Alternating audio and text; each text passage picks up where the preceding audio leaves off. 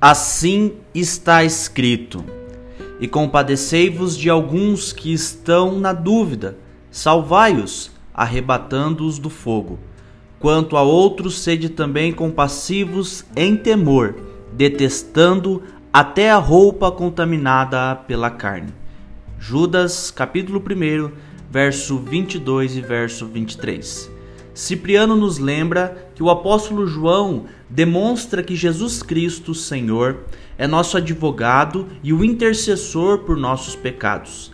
Ele diz: Filhinhos meus, estas coisas vos escrevo para que não pequeis. Se todavia alguém pecar, temos advogado junto ao Pai, Jesus Cristo justo, e ele é a propiciação pelos nossos pecados.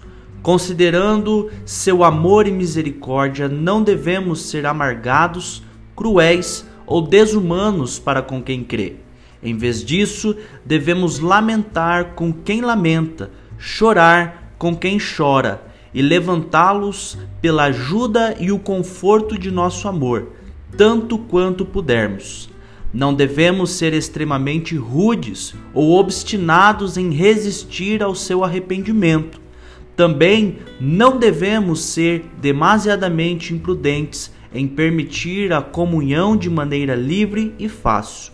Um irmão ferido está no campo de batalha, atingido pelo inimigo. Ali, o diabo está tentando matar a quem feriu. Aqui, Cristo está encorajando a quem ele redimiu a não perecer inteiramente. Qual deles nós ajudamos? De qual lado ficamos?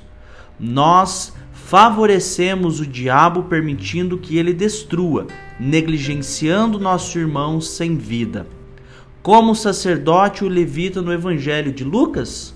Ou em vez disso, como sacerdotes de Deus e de Cristo, imitamos os ensinamentos e atos de Cristo e arrebatamos o homem ferido das garras do inimigo para salvá-lo para Deus o juiz, considerando seu amor e misericórdia, não devemos ser amargos, cruéis ou desumanos para com quem crê, mas devemos exercitar o amor e a misericórdia para com todos. Que Deus abençoe seu dia em Cristo Jesus.